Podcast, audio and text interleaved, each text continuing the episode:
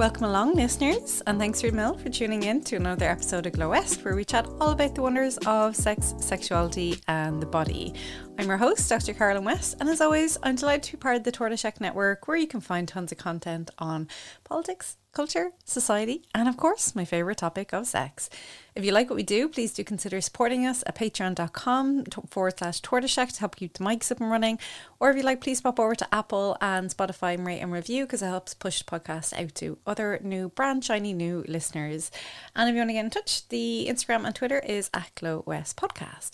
So here today, we are talking about the experience of sex workers, but in a duality sense. So that sex workers who are also everyday jobs, volunteers, they're working in supermarkets, they're working as nurses, they're working in every possible occupation that you can think of because that's the reality of sex work for a lot of people.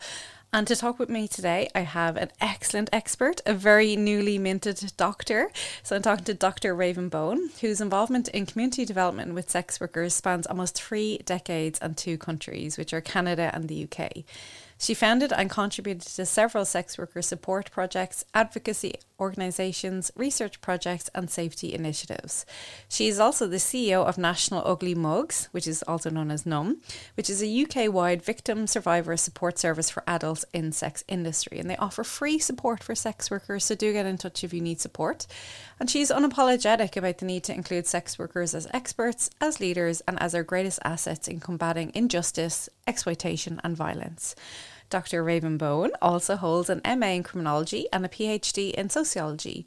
And her research interests are in methodologies, research ethics, the sociology of work, critical criminology, transitioning or exiting, and what she terms duality, which is concurrent involvement in sex work, and square, which is mainstream, jobs.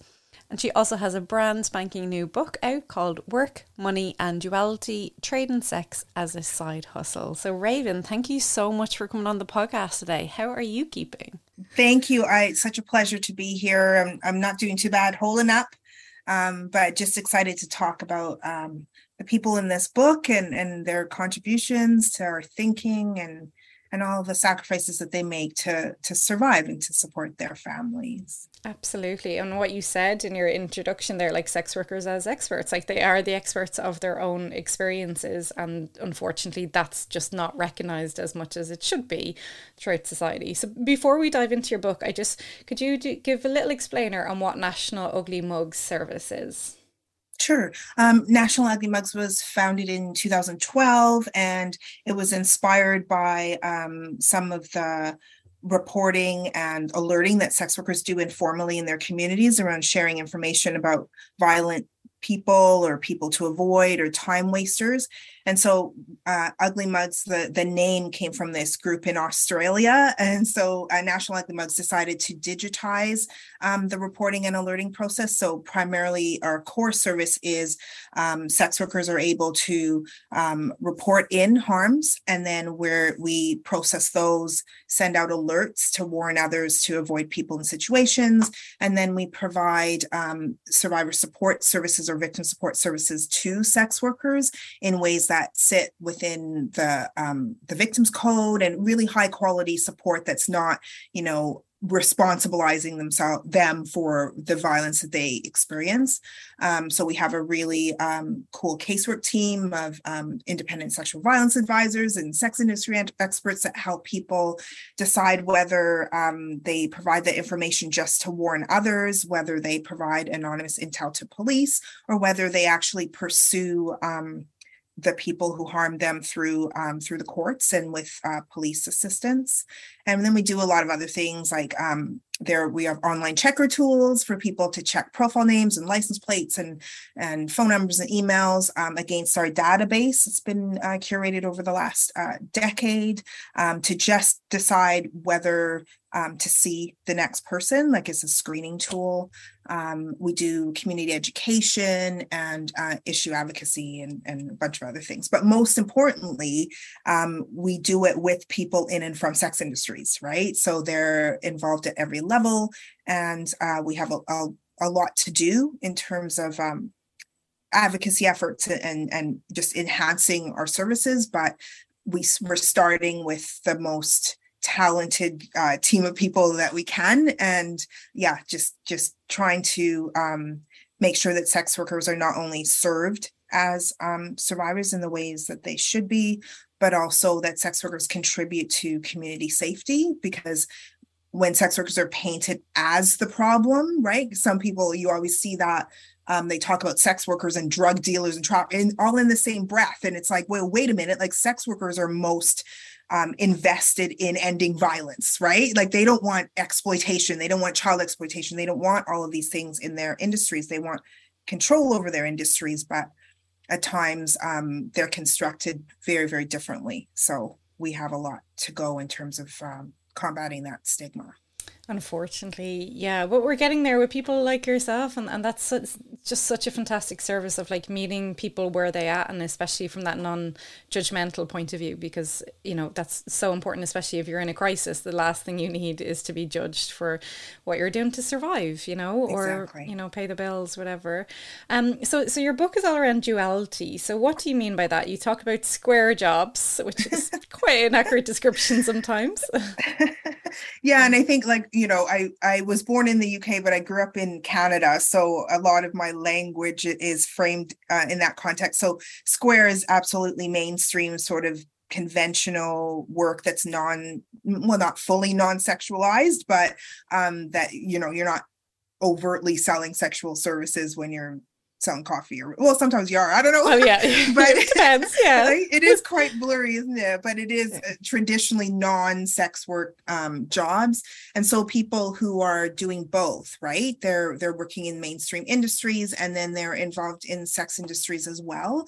And they're blending those things um, in ways that suit them to achieve their their goals. Okay, fantastic. And uh, you talk about um, so you interview actual sex workers in the book, which is always like a good sign of an ethical piece of research that you're talking to the people who are actually doing the job. And I thought um, there's one section where they're talking about switching off from the day job, the square job, mm-hmm. and then getting ready for the sex work job and the process that they, they go through. And so for some, it's fine, it's not a bother. And there's one in it called Wyatt, and they were saying that um, the square work is much harder to shut off because the laptop's in the lounge, in the relaxing room. So the laptop always there, the phone's going with emails. It's much harder to switch off the square work. And I think that's interesting because a lot of people are like, oh, sex work, that's the thing, that's the thing. And it's like, we don't realize how exploited we are and how hard it is to switch off from the non sex work jobs too. It's it's like as if yeah. sex work is the only hard job out there, like, and everything else is like, yeah. fine, no problem yeah and it's interesting because even people who aren't industry involved and they they go home they they have challenges shutting off their job like they're you know it, it is an an experience that most people have but yet when you include sex work they always think oh that is the problem right? And that's got to be the thing that preoccupies themselves but but but it's it's not. And so i think yeah it is that the way sex work is sort of seen as the un- the unusual bit so then every problem the person ever has is because of that and it's actually um, that's not the case. Mm, you know definitely. And a lot of them spoke about you know the the challenges, whether they were logistical or emotional or from a safety point of view of like working at home. So, you know, a, a, lot of people might have an idea of like a sex work location as either like there's always that image of like a girl in a short skirt leaning into a car on the side of a curb. I hate it. She doesn't usually have a head in those pictures, just high heels. And it's yeah. like people don't think of like sex work in the home. It's like a brothel or on the side of a, the road somewhere. And it's like yeah how and you think during the pandemic right like lots of people experienced that working yeah. at home right and trying to separate like you know your kids run in the background the dog the cat's licking the screen or whatever you know but that's like for sex workers who work at home yeah it is that they're they the some of the people in the book talked about um, having a separate room or a separate space and then shutting that on and off. But you're right, like with Wyatt, he's like, but I can't shut off this the square job. I can't. But it is that it's that physically moving between jobs in addition to mentally and emotionally preparing for um, the different jobs and roles that we take on right so that's why i think um, i framed moving between sex work and square work for some as this macro change this macro role transition and then for others it's like there's that one um, participant who who basically works her square job in her lounge in her underwear. right? Like completely. That was a lot of people right? during the pandemic. Yeah. like, at least on the bottom half, anyway. Lots of people got caught um, with Yeah. no pants on uh, on camera. Um, but yeah, it is that always at the ready of um, you know being available for your sex work while you're working this other job and while you're trying to have a private life as well and trying to have space in your home just for you that's not not associated with any sort of work. Yeah, yeah, yeah. And, you know, I remember b- before we moved, like my office was in my kitchen and I'd be there going, look at my fancy background. I'm so professional. And I, as I look over my laptop, I'm like, all the dirty dishes are in the corner and like the washing's hanging up in the corner. Like people don't live in mansions. Well, most of us don't live in mansions. Yeah. So it, it is that logistics of like, this is very much in your space. And I suppose if it, if, if it's a job that you're maybe not happy in or something is that even harder than to have to do it in your own space as well Yeah.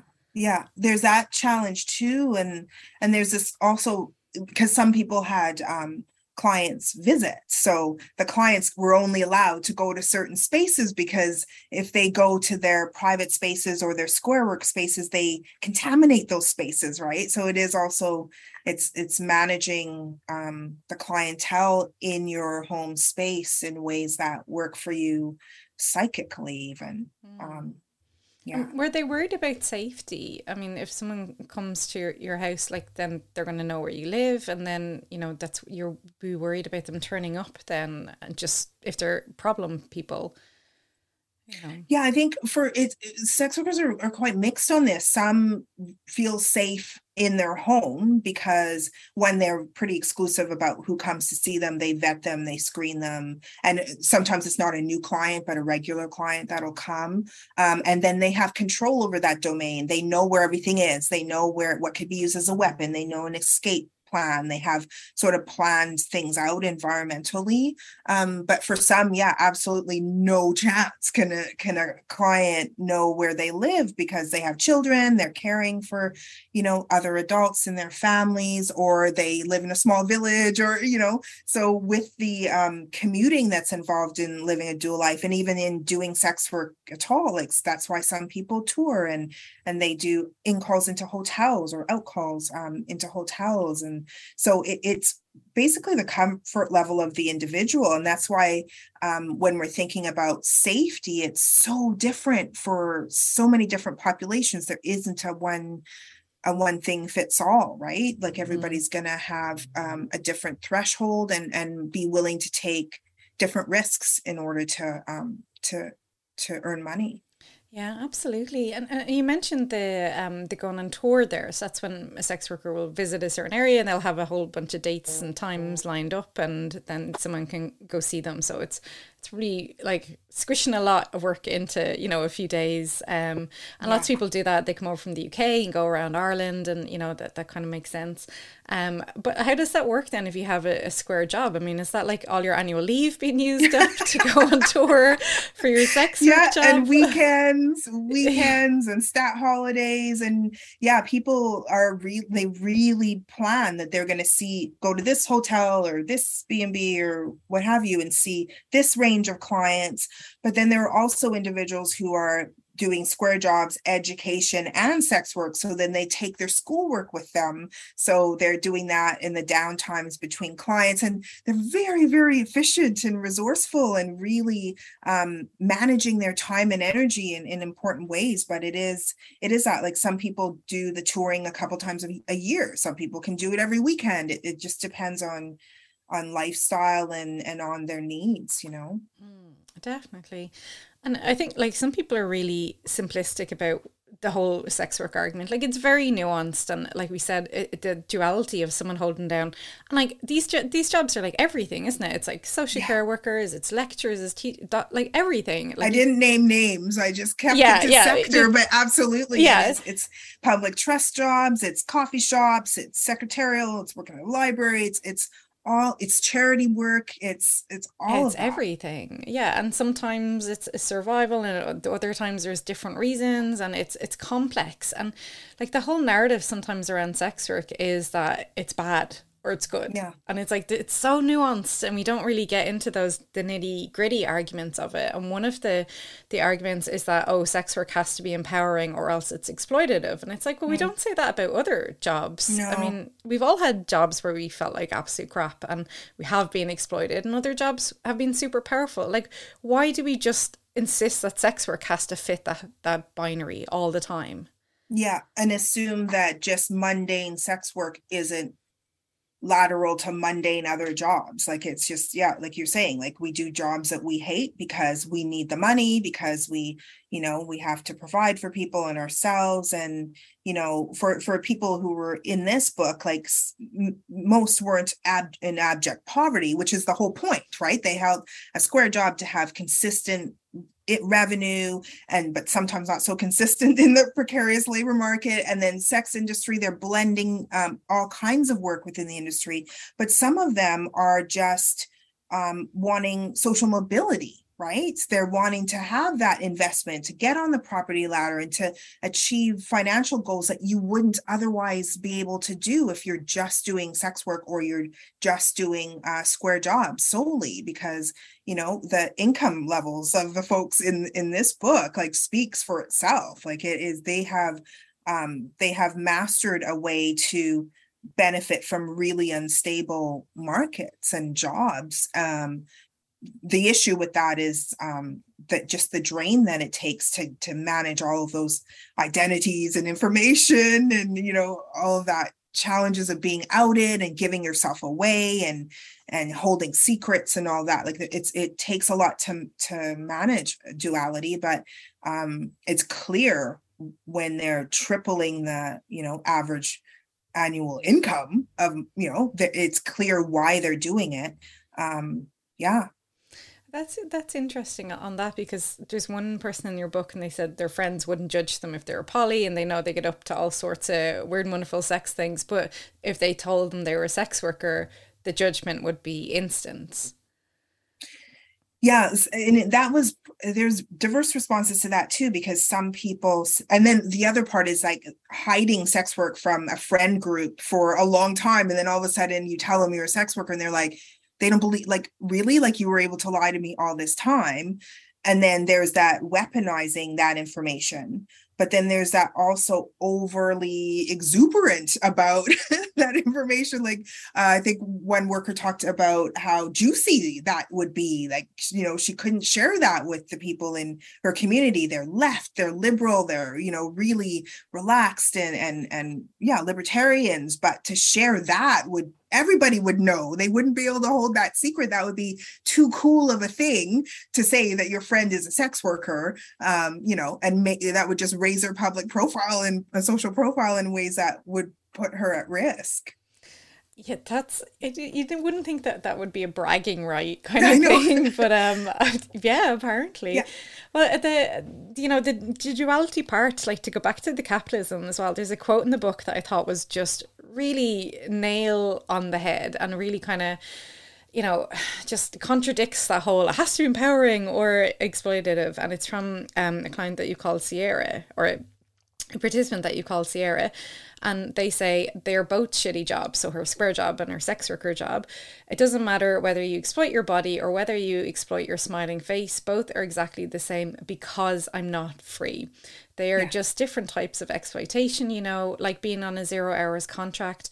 They're relying on my being smiley and pleasant and listening to shit from people, which is exactly the same like the other job in sex work. And I think that that's true it's it's just like you know i think people now are having better discussions about how exploitative capitalism is but we're still mm. not kind of there yet for understanding all that but yeah like zero hours poverty petrol crisis housing crisis the war mm. like mm-hmm. it's like and the performativity of these service jobs that mm. you know they they take advantage of people that they consider attractive and they use that in order to you know for their square aims but yet folks that you know they they don't see any difference between some uh, your mainstream work exploiting your look and you finding ways to benefit from your look in in sex industries. They would rather have control of it than give it to a corporation to to manage and benefit from. So it, it's and you know that whole what do they call it? The big quit um the res- oh, big yeah. resignation the, all this yeah everyone's People like i'm just tired yeah, yeah. like, i'm not doing that shit anymore like i'm not doing that job anymore yeah. um and i think all of it comes from this you know your time investment your your energy investment is if it's not yielding for you the quality of life the the balance the it, helping you achieve the things that are important to you helping you you know i don't know like just spend more time with your family more time traveling and the things you want to do then what's the point of it? So i think there's this whole larger disillusionment of job that jobs and work in neoliberalism that you know mark neo-marxists talk about right? And yeah. it is just like all work can be shitty yeah just like sierra says yeah. and so we have to use it to achieve our aims but it can't be everything it can't be all of who we are and all of everything that brings meaning for us because you will never find meaning from work and there are a lucky few who who do and who can but for the most part you're there for check. Yeah. Yeah, that that's why people are like, you know, that meme where it's like, why do you want this job? And it's like, I like having food and a roof over my head. That's yeah, why I want yeah. this job. That's why. But you yeah. can't say that. You have to, you know, like, perform something else. oh, elephant in the room. meaningful work for me. Or like, you know. Definitely. And well, you say as well in the book that like, so these people really book that trend of like, we have to save sex workers and we have to get them out of this job and they have to get into a regular, respectable quote unquote normal job and then this that doesn't work for these people because they're doing that job already. So yeah. how do people who have that narrative of like we need to save them all and get them out into decent work how do they deal with people that do both already? Or do they right? Because the thing is is that there is sort of a paucity of research uh, into people who work this way or live this way even though it exists throughout history.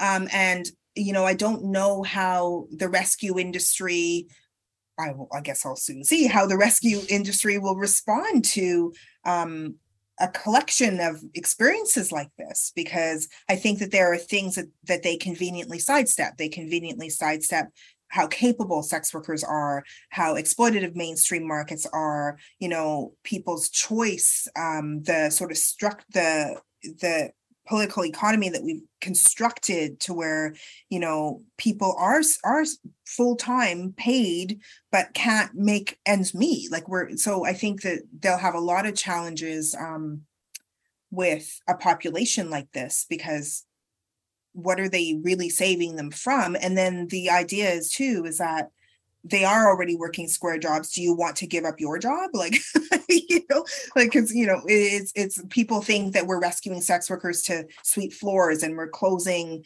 um, sexual entertainment venues to save women from exploitation but yet they never find opportunities for those women to make income commensurate with what they would earn in sex industries but they would expect that they're going to be not that there's anything wrong with being a barista not that there's anything wrong with being a waitress but if you're making plastic surgeon money and then you get rescued and your workplace shuts down and you're expected to sweep floors i mean like come on like why why? Mm. that is not rescue. That and so i i don't know how um yeah i don't know how that industry will deal with with people who say you can't rescue me. And if you want to rescue workers rescue all the trafficked workers in construction and sales and you know in agriculture like rescue mcdonald's workers. There's one um, quote from a, a canadian which isn't in this book but yeah she said you know if they want to save someone go save save workers who are working in fast food joints right like mm. save them make sure they have employment rights make sure they have um, quality and, and fair yeah. pay right yeah. leave me alone because i'm earning my money and i'm good yeah, I think that's a, such a huge book to that narrative of like we are the voice of the voiceless. That's a huge argument in um in sex work that like these are poor women that can't speak up for themselves. And if they could speak up this is what they want because we know this. We know this is better. So i like is it almost like it just they don't want to deal with them because it'll just confront that whole vision that they have of the sex worker who's unable to speak for herself or their self. Yeah, I think it's more convenient to talk about sex workers and with them because once you do, you'll realize how capable and savvy and resourceful and skilled and educated these folks are. And that's not to say that people, like, there are people who are struggling in industries who don't want to be there, who are there because it's their only option and their only job. Some people are dealing with health issues such as addictions and, you know, may have, um, you know, just challenges um, managing life right? But then we need to respond to those folks with resources, with health, with uh, safe and affordable housing, with training and education, with just mental health support and really wrap arms around them and make sure that we're investing in their care and their well-being and and supporting them and ex- being exposed to all the things that could bring purpose to their life and could bring increased um, quality and you know help them live the kinds of life they want to live. But for the most part it's like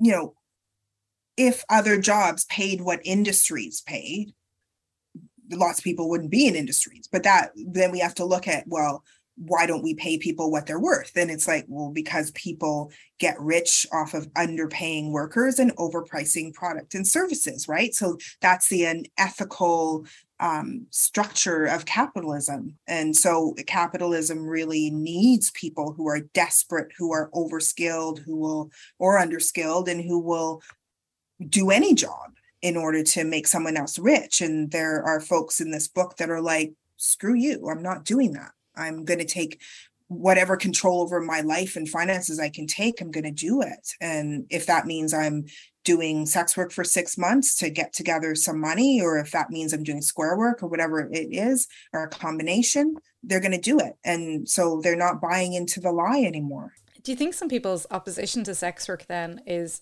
I don't say jealousy because it's, it's too reductionist, but like resentment that they are stuck in that system because like you've just covered a lot there and uh, like you know and uh, explain how capitalism is just really terrible sometimes. But like a lot of us are really resentful that we are stuck in crappy jobs and you know we're, we're struggling. And then to see someone refuse to comply maybe they have a lot of complicated feelings that get projected onto that person mm. who refuses to comply. Hmm. Maybe but I don't want to romanticize sex work either, right? Yeah, like so it is, you yeah. know. But yeah, maybe I don't know what what that because it's usually this moralistic kind of stance around sex work and sex work stigma about you know how you shouldn't be selling your body, quote unquote, and but yet we allow corporations to do it. So and movies and whatever entertainment all that all those other industries uh, to sell people's bodies so you know it, it i think there might be a resentment around people who are trying to just take control of it and take control if i if i want to subjugate myself that should be my choice right? Like it, it's, it's supposed to be my body my choice but when it comes to sex work for some reason um, we have a huge contingent of folks i don't know if it's faith-based i don't know what that is but um, that decide that selling sexual service services is not something we want in our society. And so it's like well that's their crusade. There might be a jealousy. There might be a they don't like that these folks have innovated and found a way out. I don't i don't know mm-hmm. you know? Yeah it's well it's definitely something kind of worth exploring maybe in, in further detail and stuff. But that um you know that violence that that sex workers often face. And the only conversation at the time is about you know bad clients and you know the violence. And obviously this is that's a conversation that has to happen as well. But the violence that you know they face uh, on that kind of day-to-day basis from from friends from family from organizations wanting to rescue them from stigma as well is really important because like you were saying that's st- having to hide yourself all the time is very very draining. But that stigma you know you cover that in the book and i did this in my, my research as well and all my participants in you know american female porn actresses they're just like oh the stigma is awful. We get it from society yeah. we get it from potential dating partners from family from friends from um, employers and it's just like it just seems like it's a really overwhelming thing to have to deal with as well as everything else. Yeah and just and the people in, in this book had to hide their sex work from other sex workers right? Like it, it you're you're managing and segregating these audiences and trying to um, especially people who worked online because they're not they're only they only appear as sex workers online you know what i mean? Like that's the only place where they manifest in their other jobs and everywhere else if all things are the way they construct it nobody would know like n- those worlds don't collide but yet you know they they are holding those secrets because being outed it, it's beyond social death. It, it's you know it's it, people take their lives after being outed and dealing with the repercussions for that. People are so incredibly judgmental yeah. incredibly judgmental against sex workers in particular and i try to explain to people that you know when they talk about marginalized populations and we've got you know migrants and refugees and people of color and people of sexual and gender minorities and all of these these individuals that experience stigma there's something unique i was going to say special but something unique about sex work stigma that it, it's it, it's and i think it, it's grounded in this sort of moralism and um, this idea that you know sex is not for sale yet. It is for sale when you're you know selling your daughter to the next king in the next you know valley or whatever like you know so within the institution of marriage it's okay. And giving sex away for free is okay but god forbid you commodify right? And i, I just think it's easier for folks to paint this population as uneducated and you know um, impoverished and just uh, victimized and so that we don't have to include them in ways meaningful and we we can just pathologize and you know just designate them as vectors of disease and and yeah people who are a threat to all that is holy I think instead in, of recognizing yeah. that they're eh, workers and they're workers like any other worker, and yeah, you know, I think in that as well is is that dehumanization as well of like like this the stuff that you've listed in your book uh, about people you know they're outed by national newspapers they're outed mm-hmm. by ex partners and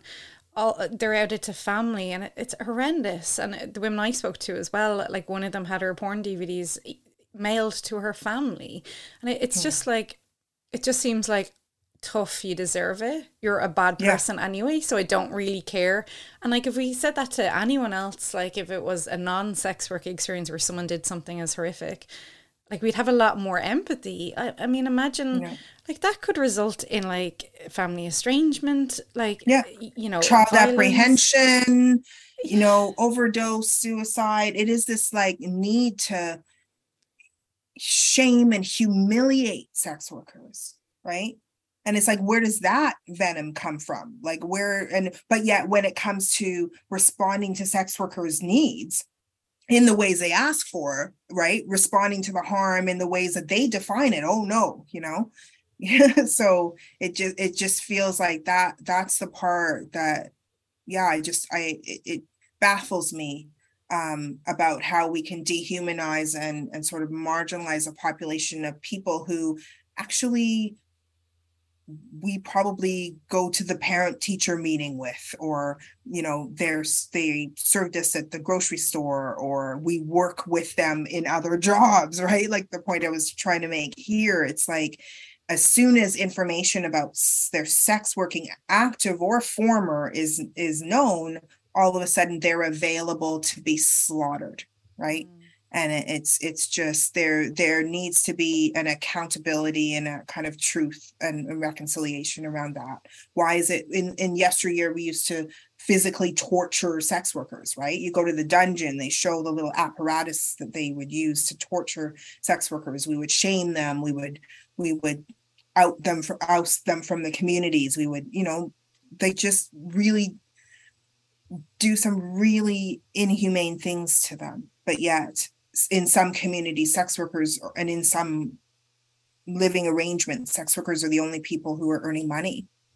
And, you know, sex workers are the sole breadwinner in so many different um, situations and you know we don't recognize their contribution to the economy and contribution to to helping others survive yeah, yeah and it's not new either No, definitely not. It's just the format changes sometimes. I mean, like look at like OnlyFans at the moment has just totally changed so much about sex work. And do you remember that um the woman I think it was like New York or something and she was an ambulance driver or something in, in that kind of field and she was outed as having an OnlyFans as well and people were like that's disgusting she should be fired straight away and I think it was the um some politician had said, oh, maybe we need to ask why she needs to be an ambulance driver and have an OnlyFans as well. Like, is one job think? she's not surviving on one job? Like, Yeah. that's a conversation we're not having in the midst Yeah. of shaming this person who's just yeah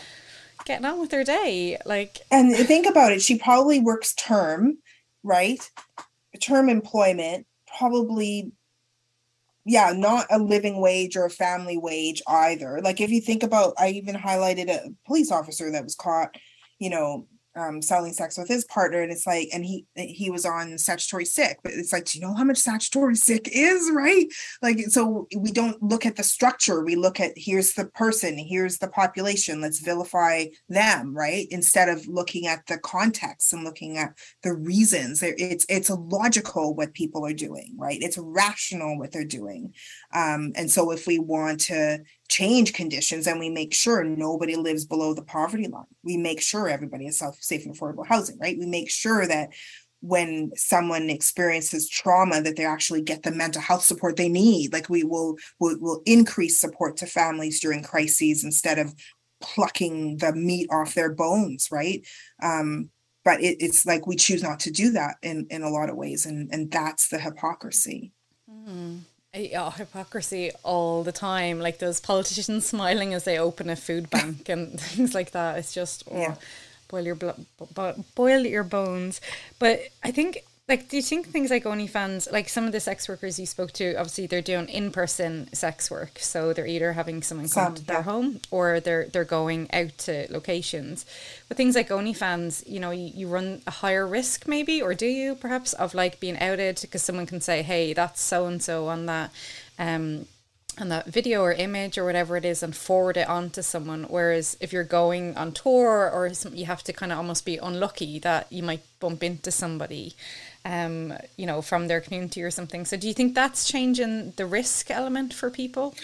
Yeah, because I think the people, so there were people, obviously, the informal sex industry is probably the safest, depending on how you are able to access clients, because some people are, it's mediated by um, the internet or by um, social media platforms. But that's the informal sort of ducking out to go see someone. That's probably the safest, most discreet way to do industry work. But um, the webcammers in in the study too like they're they have their materials created for specific audiences and depending on the platform depending on whether you know things can be captured on screen or not but they do run the risk um and you know i think part of we did this image based violence uh this visual violence project um at NUM and this whole research project. And it is about like sex workers have no protection when it comes to managing their images. And people there's also theft of images that are used you know and other people are making money off of that on um so there there are a lot of issues and a lot of um I guess policy changes that are needed to protect sex workers who produce content for a designated audience that then gets, you know, stolen or used to extort them or or sold elsewhere with them not uh, benefiting or consenting to that because uh, some of the legislation like revenge porn like that doesn't even they're private images right? So that doesn't protect sex workers at all. And we're like well there was a reason why why um, sex workers were excluded from that. And so, you know, we need some, we need increased support not only for um, managing the images, but also sex workers having ability to negotiate the terms and conditions with platforms. And,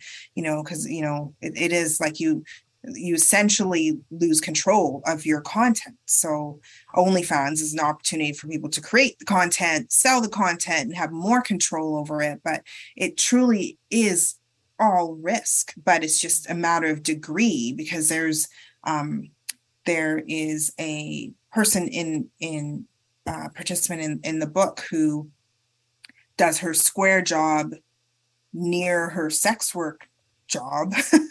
and so the likelihood of her running into clients is quite high. Um, but then there are others who, um, yeah, do more discreet commuting and and just manage orchestrated things where um, they they don't look anything like what they look on screen in person or they are working in such a square job where that is the last thing you'd ever think unless yeah that was a that's the last thing you would ever think that that was them on the webcam and then sometimes sex workers are like well but you were flipping watching my you know you exactly, were watching me yeah. but that never that no. never saves anyone right no. but you think it would like how do you know i have a porn like how do you know I have a Pornhub account right like how do you know that it's like well so the consumer um or the person with the gaze all seems to escape scot free a lot of times yeah, that you're back to that hypocrisy again. What is it? Yeah. We masturbate with the right hand and point in judgment with the left, or some version of, of that. Um, yeah, it, it's complex, but I think you know I'm really glad your book is out there for people to engage with it, and it's like it's fab. It's obviously backed up by tons of research, and it's actually centering sex workers' experience, which again is just should be super basic, should be step number one, but it's not done by everyone. So I'm so glad you've done it, and I know we could talk for ages, but um, you know, I'd, I'd prefer people go buy your book instead. That's a that's a Yay. great resource for it. so remind us of the title again. Sure, it's Work, Money, and Duality Trading Sex as a Side Hustle. Um, and I do want to, I should say the publisher is Policy Press, Bristol University Press, and I'm working on an audiobook that will be out shortly.